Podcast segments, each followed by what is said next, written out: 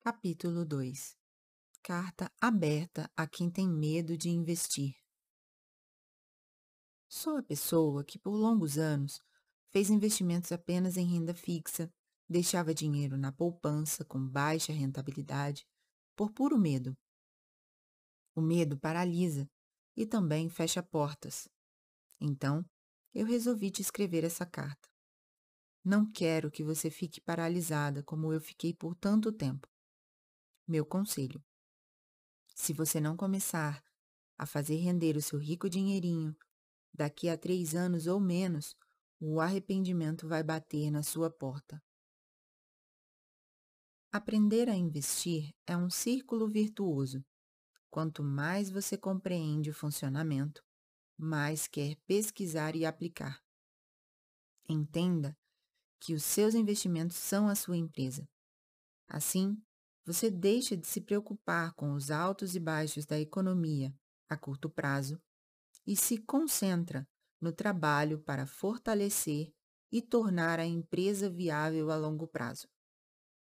E como diz a Maria Luísa Filgueiras, a história do capitalismo está cheia de empreendedores que deram errado antes de dar certo. Uma forma eficaz de ter lucro na empresa da vida financeira é ter custos mais baixos do que a receita. Portanto, gaste menos do que você ganha e economize dinheiro com a principal intenção de fazer os seus investimentos. A visão é sempre essa: quanto eu posso economizar esse mês para investir? Se você tiver um objetivo a alcançar a longo prazo, ajuda no cumprimento das metas a curto prazo. Defina um ou vários. Se você acreditar e tiver paixão por fazer o seu dinheiro crescer, se interessará por tudo que se relaciona a ele e saberá a melhor maneira de usá-lo.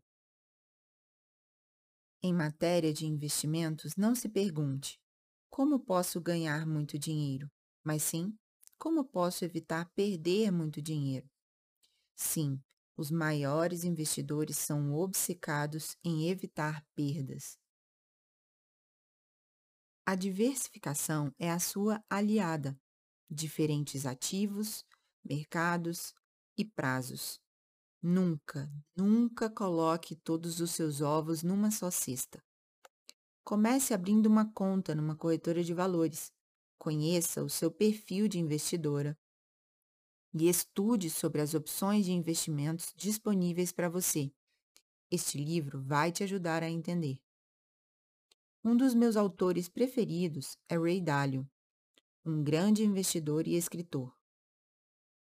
Em um trecho do livro Princípios, ele ensina que não se deve pegar leve o tempo todo, pois toda vez que você enfrenta algo doloroso, está em um ponto relevante da vida é a oportunidade de escolher entre a verdade, saudável porém dolorosa, ou a ilusão, confortável, mas alienante. Cada pessoa é única, com quantidade de dinheiro e disponibilidade de tempo diferentes. Portanto, não se compare. O autor Fábio Zugman, a quem tenho a honra de chamar amigo, nos dá uma lição muito importante na obra O Mito da Criatividade Desconstruindo Verdades e Mitos. Ele escreve que não existem milagres, e sim trabalho duro, paciência e dedicação.